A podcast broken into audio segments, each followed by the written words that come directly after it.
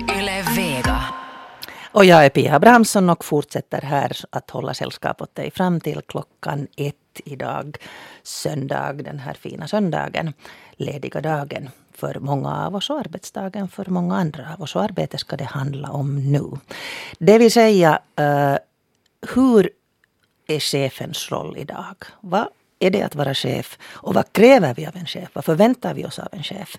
Kan vi till exempel förvänta oss att en chef ska ta hänsyn till sådana problem som jag har i mitt privata liv? Om jag håller på att skilja mig, jag har mist min mamma eller jag har fått en sjukdom. Kanske det är klart att om det är en gravt allvarlig fysisk sjukdom så blir ju chefen inblandad i och med sjukledigheter och liknande. Men låt säga att jag dras med en depression.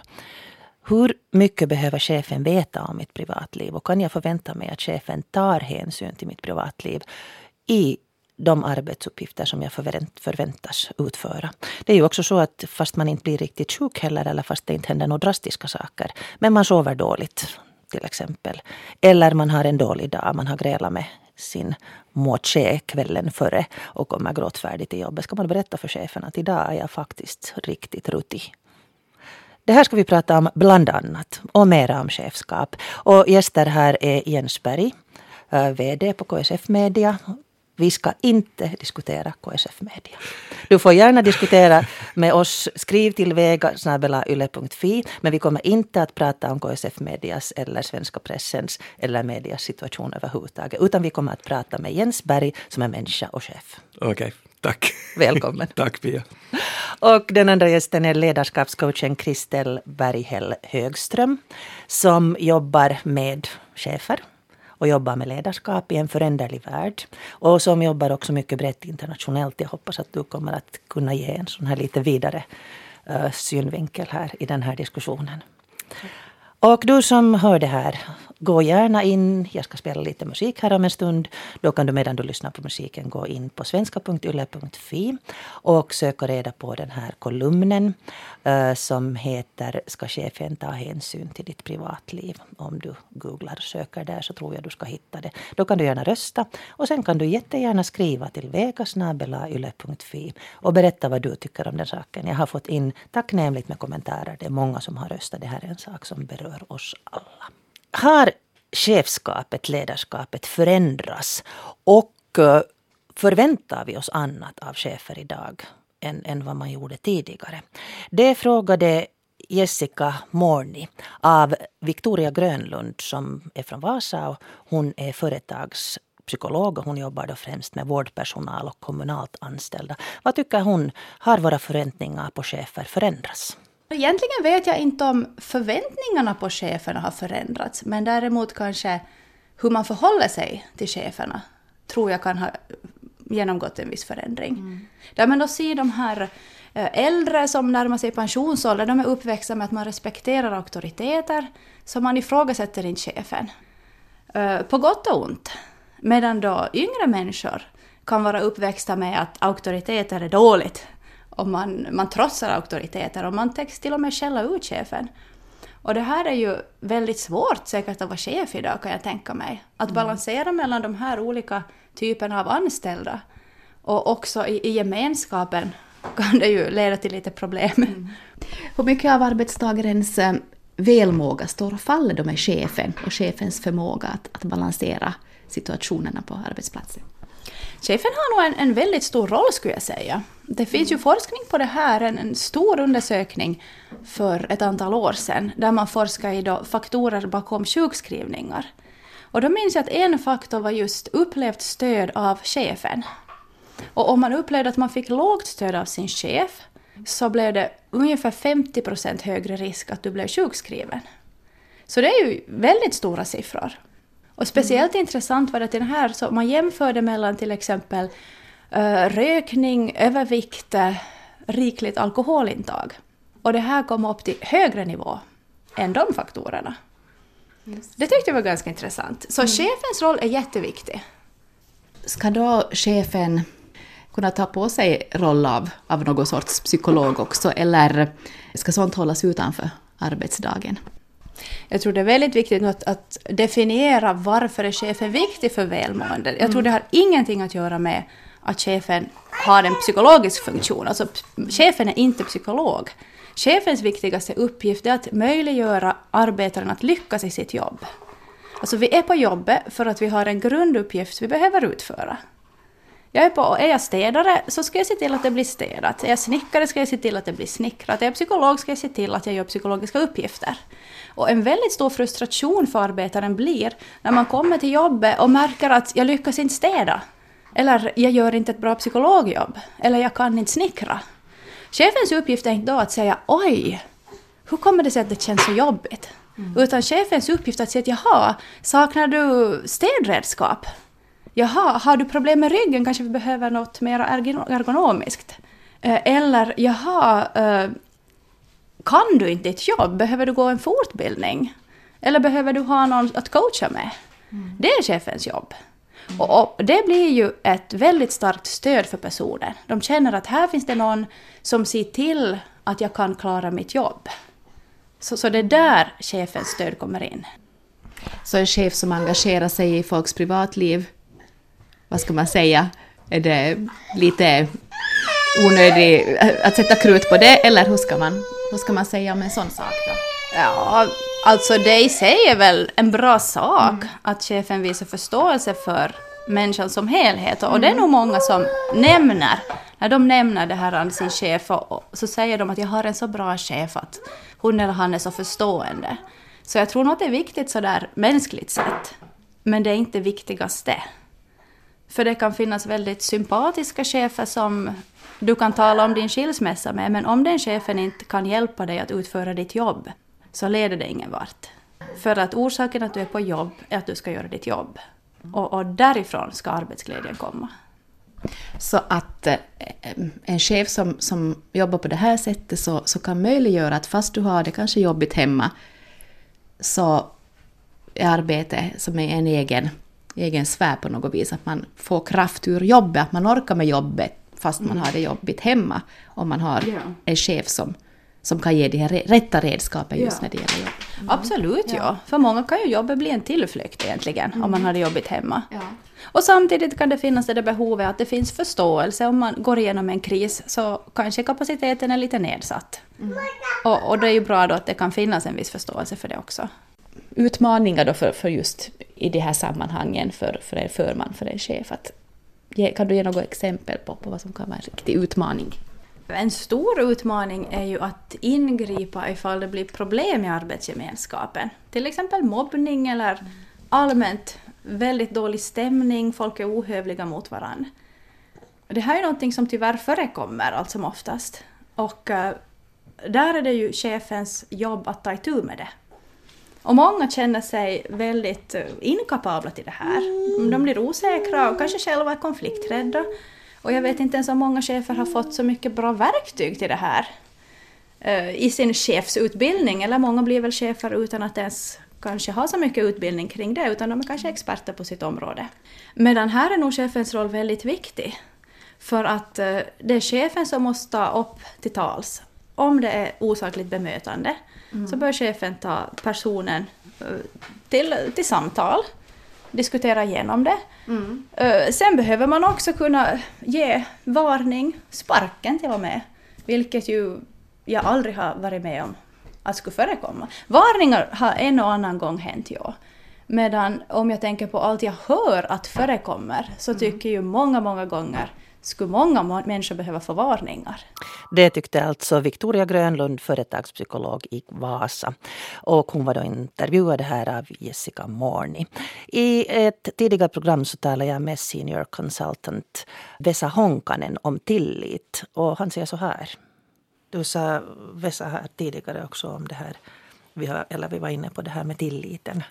Men ska man nu berätta, jag tänker på att om man har personliga problem till exempel, ligger i skilsmässa eller du sa att man ska som chef känna sina medarbetare, men hur är det om man är en av gruppen?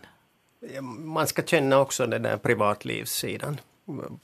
Annars får man inte tillit och trygghet. Om man, om man inte kan prata om alla saker. Så alltså Vesa Honkanen. Jaha. Vem, vem har rätt? Hur är det? Hör privatlivet hemma på jobbet? Det ska vi tala om idag. Jens Berg, VD på KSF Media, som vi alltså inte diskuterar idag. Vi diskuterar chefskap. Och ledarskapscoachen Kristel Berghelg Högström, som jobbar internationellt här. Välkomna. Tack. Ja, vad väcker det för känslor i er det här nu då, som vi hörde? Ja, jag tror att um, det här med privatliv och, och, och arbetsliv, så det, det, är en mångfacetterad fråga. Det finns liksom inte ett rätt svar. Men jag tror en viktig eh, grej för chefer är att skapa det där förtroende. Och det, det är nog oftast så att det kommer inte riktigt på en sekund, utan man får lite jobba för det. Och, och det handlar ju mycket om att, att man får respekt, så att, säga, att man man upplevs som kompetent yrkesmässigt, men sen också just att man har en personlighet, att man kan se den där människan som en helhet och bryr sig om personen. Och det gör oftast att det är lättare att komma in till den mera privata sidan. Att jag brukar se så här att vi är som människor som ett isberg. Vi har den där toppen på isberget som alla ser och som är synlig. Det finns väldigt mycket liksom nedanför vattenytan som är osynligt. Och att komma åt det så krävs ganska bra förtroende. För där finns ju våra tankar och känslor och våra värderingar. Och det är oftast ett jätte, jätte uh, viktigt område för chefer att komma in på. Mm. Ja, det, min, min erfarenhet av, av den här viktiga, viktiga frågan så är det att, att det är högst individuellt, det vill säga att, att många vill inte ens att, att chefen ska, ska känna till allt som, som kanske finns i, finns i ryggsäcken och, och, och så, medan många, medan många vill det. Och, och min ledstjärna har varit, har varit det att, att, att den, som, den som vill tala om privata saker så ska definitivt få det. Och, och jag tror att jag som människa inbjuder till det också, det vill säga att jag pratar hemskt gärna om det. Men att ha det som en, som en generell regel att, vi, att jag förutsätter att man ska, att man ska göra det eller, eller göra det i alla, i alla händelser, så det fungerar, det fungerar inte. Och, och där är väl där är väl chefskapet kanske i ett nötskal, eller utmaningen med ett chefskap i ett nötskal, det vill säga att du måste ha en jättestor verktygslåda att kunna plocka fram för, för person Pia så gäller det här och för person Kristel så gäller igen det här. Och, och, att, och att kunna anpassa det. Men, men jag har nog varit med om, om många situationer där, där, där jag har försökt anpassa ett, ett arbete, en arbetssituation, arbetsuppgifter för en, en medarbetare som, som har gått igenom en kris, det vill säga om det har skett, skett någonting på, på, på, på det sociala, det socioekonomiska eller, eller sen det medicinska eller, eller, eller, eller psykologiska. Och där kommer igen den här balansgången sen igen att, att, att se individen men samtidigt också gruppen som den individ jobbar i. Att försöka hitta en, en, ett, ett samförstånd där att, att jo, nu så kommer Pia att bli behandlad på, på det här sättet och, och försöka göra det på det sättet utan att, att liksom lägga allt för mycket börda på, på gruppen. För att om man då talar krasst till exempel i vår bransch nu med, med, med, den ekonomiska situation som vi befinner oss i, så blir det också vanskligt, det vill säga att plockar jag bort allt för mycket från, från individ A så finns det en risk att individ B och individ C och individ D får dra ett tyngre lass under en, under en tid. Men då ska man vara på det klara med att, så, att det är konsekvensen då. Vad säger du Christer, hur viktigt är det att chefen är rättvis? Jag tror det är väldigt viktigt det att rättvisa kan upplevas på många olika sätt. Och det är ju kanske en diskussion som man måste gå också inom teamet. Att vad är våra spelregler? Och, och kanske också göra klart för det att det här är de här sakerna som jag vill stå för som chef. Och det har jag märkt att kanske har varit en stor utmaning. Att många chefer kanske inte hittar riktigt de här orden. Att, att berätta om att det här är de sakerna jag vill, vill ha ett engagerande ledarskap och jag vill att vi ska göra saker på det här sättet. För då oftast om man kan berätta vad ens avsikter är och, och inte liksom um, det vad man vill åstadkomma så får man också ganska mycket förlåtet ifall man gör någonting som kanske inte är helt i, i riktning med det vad man mm. har avsett. Så jag tycker det är viktigt att på det sättet ha den där dialogen så att människor upplever att, att de vet vad det är, vad är det för en agenda du liksom kör. Mm. Här skriver Konrad, som chef försöker jag se till att mina medarbetare ska kunna kombinera arbetet och privatlivet på ett smidigt sätt. Jag vill gärna ta i beaktande sådant i medarbetarens privatliv som kan inverka på mina krav och på min medarbetares prestation. Men det förutsätter kommunikation. Jag kan med andra ord inte ha överseende för att min medarbetare är disträ om jag inte vet att hen genomgår en skilsmässa eller har en sjuk anhörig. Utan då kan jag bara utgå från att medarbetaren slarvar.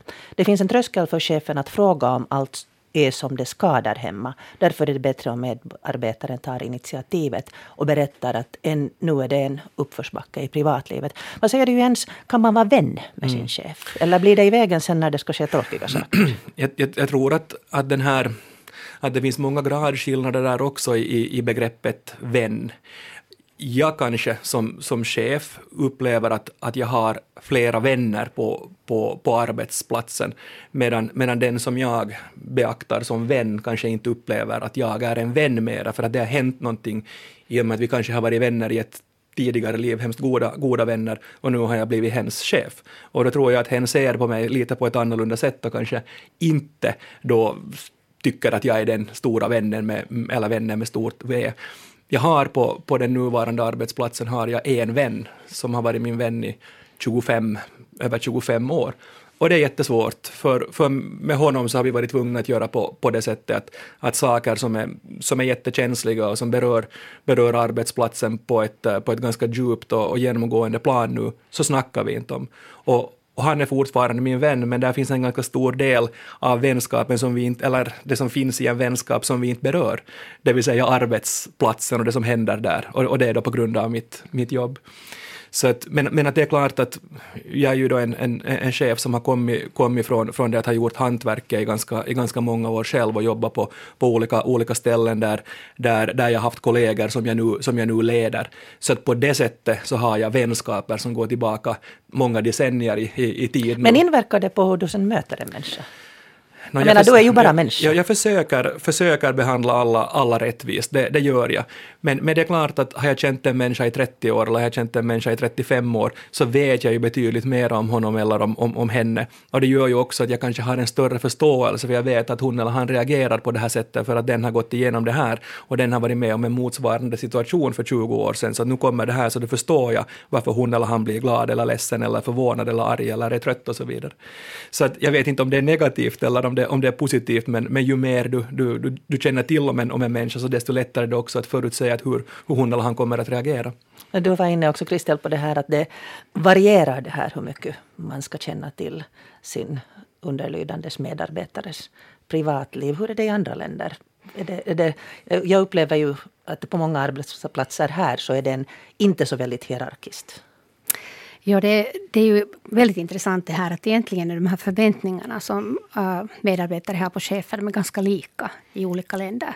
Det var en studie som gjordes här på 17 000 uh, Eh, medarbetare i 62 olika länder. Och det kom väldigt liknande förväntningar upp från, från den här undersökningen. Det handlar om det ska vara teamorienterat ledarskap, det ska vara humant ledarskap, det ska vara engagerande ledarskap, de här typerna av frågorna. Och, och det ansågs korrelera med effektivt chefskap. Och Däremot när det talades om hierarkiskt ledarskap så var det genomgående. Egentligen i alla kulturer så upplevdes det någonting som inte korrelerar med effektivt chefskap. Mm. Den enda kanske skillnaden där var i Ryssland faktiskt. I Ryssland så var det tenderade att ha en viss korrelation med effektivt eh, chefskap. Man ska ha starka ledare. Alla saknar vi OKK, eller hur var det nu? Kanske inte riktigt mera. Um, I den här frågan som vi hade ute på nätet där du jättegärna kan gå in och rösta. Gå in på svenska.yle.fi. Och eh, då var frågorna, ska chefen ta hänsyn till ditt privatliv? Och den som fick mest röster, det vill säga 64 procent har ansett att delvis, om jag har svårt att orka så märks det ju ändå. 20 procent anser bara undantagsvis om jag insjuknat allvarligt eller förlorat ett barn. 12 procent tyckte ja, chefen bör anpassa arbetsuppgifterna enligt hur jag mår.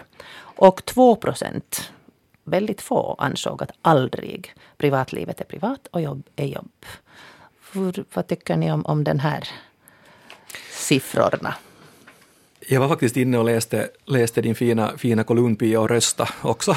Vad röstade du? jag röstade på delvis. okay. jag, jag, gjorde, jag gjorde det. För att det är ju, det är ju sen någon, någonstans där också att, att i och med att vi alla, alla är människor, både, både chefer och, och, och sådana som inte, inte är chefer, så jag vet ju precis hur det är med mig, med mig själv. Och, och där, där är det väl bra söndag den här tiden att ta till det, det, det, det fina kärleksbudet, det vill säga att så som du själv vill bli behandlad så ska du behandla, behandla andra. Och, och jag röstar utifrån, utifrån det, att hur jag själv vill, vill bli, bli, bli ledd. Och, och det är som sagt en, en ganska knepig balansgång där också. Och, och det som som jag tycker att blir allt viktigare när vi talar om, om, om, om arbete år 2016 och, och, och expertorganisationer framför allt, så är det här medarbetarskapet också, det vill säga att, att, att alla har vi ansvar för ett, ett, ett hurdant klimat vi har och, och, och hur en chef är också, det vill säga jag tycker att, att, att frågan, frågan hur vill du bli ledd, ett, ett, eller hur kan du påverka chefskapet så att du blir bra ledd, ett, jag tycker att den är jättefascinerande för, för, för jag tror att, att chefen definitivt har en jätte, jättestor roll när det, när, det, när det handlar om effektivitet och att trivas på arbete och, och, att, och att skapa ett, ett klimat där, där man vet vad som gäller och så vidare. Men medarbetarskapet så blir allt viktigare, det vill säga att, att, att om många medarbetare upplever att okej, okay, det här hur, hur jag vill bli, bli ledd och hur, och hur klimatet eller kulturen i mitt företag är, det angår inte mig, det är enbart chefens sak. Det, det fungerar inte. Chefen ska visa exempel, chefen ska leda den här diskussionen, absolut ja, men, men, men medarbetarskapet, det, det är någonting som jag säkert kommer att upprepa ganska många gånger här ännu i det här samtalet. Mm, vad säger du Kristel?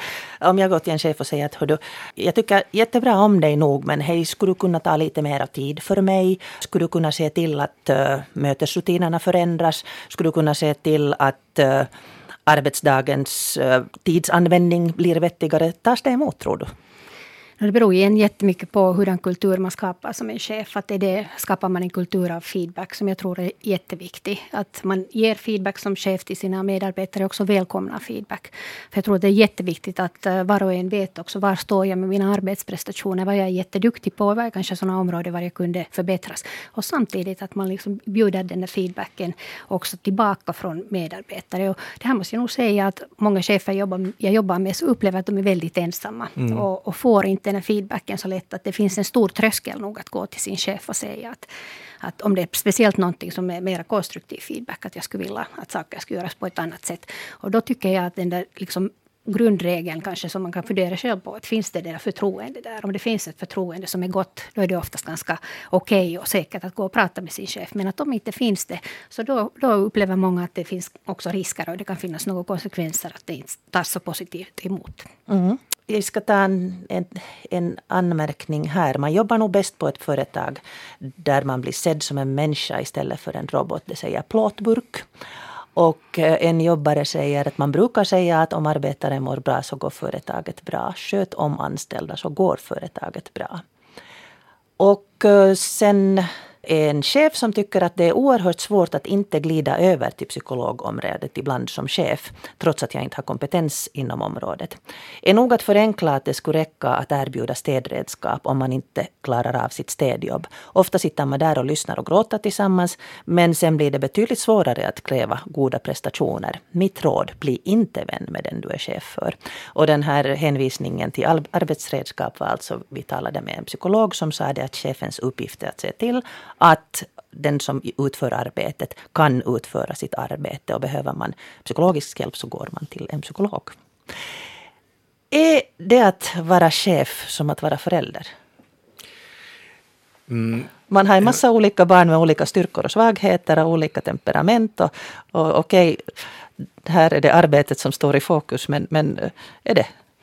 Ja, jag skulle säga, det är ju ska vi säga, känslovärlden är ganska annorlunda när man är förälder och när man är chef. Men att jag tror det finns vissa äh, bitar som faktiskt är ganska lika. Jag tror att en har att göra med disciplin att det är också ganska viktigt i arbetslivet att, att ha vissa spelregler. Eh, och, och, det, där. det här är någonting som jag upplever att många chefer kanske känner sig ganska obekväma med. Att ska man nu faktiskt behöva säga till vuxna människor att så här gör vi här. Och, och det handlar ju inte så mycket alltid om att säga att det här är reglerna, utan skapa dem tillsammans.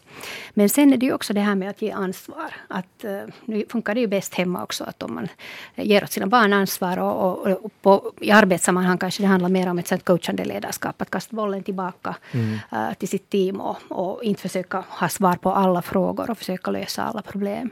Så jag tror att de här grejerna är säkert viktiga. Och, och just det här med feedback som jag nämnde, nu tycker jag det är jätteviktigt också att uh, man ger feedback till sina barn och feedback på, på arbetsplatsen. Ja, jag ser, jag ser nog klara, klara paralleller där också. Det, det handlar ju ganska mycket om, så som jag ser det, att först kunna leda sig själv, eller liksom känna, känna sig själv och vet, veta vem man är. Vem, vem är Jens riktigt? Hur reagerar han? Och, och, och hur, hur tar han, tar han feedback själv och hur, hur uppfattas hans kommunikation och så vidare. Och jag tycker ju att min erfarenhet är det att, att hemskt många chefer inte känner sig själv. Och, och, och, känner man inte sig själv så har man ganska svårt att leda sig själv. Kan man inte leda sig själv har man hemskt svårt att leda andra. Om man inte känner sig själv har man hemskt svårt också att, att, att uppfostra eller, eller leda sina barn eller styra sina barn eller uppmuntra sina barn och så vidare. Så att, så jag har fått jobba jättemycket med att, att lära känna mig själv i, i många, många, många år. Och, och det har inte varit roligt det har varit jättejobbigt. är du öppen med dina svagheter inför dina ja, medarbetare? Det, det är jag. Att jag är nog en sån sen ja. som blir jättearg om du kommer och säger emot. Ja, att jag lugnar mig om en stund. Jag, jag, försöker, jag försöker vara, vara faktiskt på, på det sättet, för, för jag är en sån, sån typ. Jag, jag, jag kan också säga att, att, hej, att jag, har en, jag har en dålig dag idag. Det vill säga att hundvalpen väckte mig klockan, klockan halv fem och, och den, hade, den hade bajsat, på, bajsat i soffan. Det, det är jobbigt nu. Jag, jag kommer att vara trött tills jag har fått min fjärde kaffekopp. Kan vi prata klockan elva? Jag, jag gör så. och, och det där om det är på gott och, på gott och ont, men, men jag tror att, att, att i längden så är det, så är det bättre att, att fungera så. Mm. Du var inne på coachande leders, eh, ledarskap. Ehm, det är ju mycket tal om det här att man ska bolla fram. Det finns, det tidigare var det kommunikationsundervisning eh, också så att man upprepar det som personen i fråga har sagt sist och, och kastar bollen tillbaka. Men tror ni inte att det finns ett behov av att någon säger att det här och det här och det här ska du ha gjort då när du är klar, sen får du gå hem? Ja, jag, alltså jag tror ju att det här är ju liksom på ett sätt en sån här balansgång också mellan att, att coachande ledarskap, jag tror väldigt mycket på det, men det kanske inte rätta svaret i alla situationer. Så att det finns liksom en balansgång i det här att när ska man vara mera styrande och när ska man vara mera engagerande. Det finns ju situationer var, var det kanske finns saker som inte Eh, öppna för diskussion, som är helt enkelt bestämda någon annanstans. Eh, något förfaringssätt eller någonting som inte man kan egentligen börja coacha kring. Och då lönar det sig kanske inte att spendera tid på det. Däremot finns det ganska mycket frågor var man kan involvera och också bör engagera eh, personalen. Att, om man tänker på, på nudagens situation så det är många bolag som är i det läget att det finns inte en riktigt klar riktning på vart är vi på väg. Och, och då är det nog inte eh, så att chefen sitter på de svaren heller, utan då är det nog gäller att engagera personalen och få de där mm. tankarna och alla, alla idéer från gruppen. Jag läste en kolumn av en rikssvensk ledarskapscoach som konstaterade att svaga chefer får utarbetare medarbetare. medarbetare alltså. Mm. att då, då det inte, som Krista säger, just att då det inte är en klar linje så vimsar man omkring och sen känner man inte att man har fått gjort och så börjar man bli trött. Mm. Och jag tycker att, att det där som, som Kristel säger är, är, jätte, är jättesant och jätteklokt för att det det, det, blir den där, den där svåra balansgången mellan att, att som chef vara, vara tydlig med att här är riktningen, det vill säga här är, här är bolagets målsättningar, hit, hit ska vi, och, och, och först erkänna fakta, att så här ser det, ser det ut nu för vår firma, så här ser det ut för, för branschen. Vår målsättning är att vi ska, att vi ska, vi ska gå ditåt. Men, men att sen, sen liksom komma också med, med hur, hur vi ska gå dit. Så där, där försöker jag dra gränsen med, med att, att, att hur vi ska komma dit. Så det är allas vår sak att, att försöka påverka, att försöka hitta på sätten hur vi tar oss från nuläget till, till ett framtida mål. Och och det som, det som Kristel sa där känner jag så, så bra igen för att, att det skulle vara så enkelt i, i den, den bransch som jag representerar om det skulle finnas ett givet mål. Att vi säger att där är målet, springer vi tillräckligt snabbt allihopa hand i hand eller i armkrok så kommer vi dit. Men när det målet är rörligt, det vill säga när det händer så mycket, det vill säga att den sanning som var gällande 2014 är inte gällande mer 2016, så det är då det blir svårt. För att då, då, då bryts den där, den där tudelningen med att, att målet är där, kom med och hjälp oss hur vi tar oss dit. För att då du som chef säger att målet är någonstans där, att det är ungefärlig riktning dit, att kom med och hjälp oss. Så det finns ju risken att du uppfattas som en, som en svag chef eller att du uppfattas att, att du har ingen aning om vad som, vad som händer. Att hur ska vi kunna, kunna liksom hjälpa, hjälpa till att komma dit om inte du ens vet vart vi ska.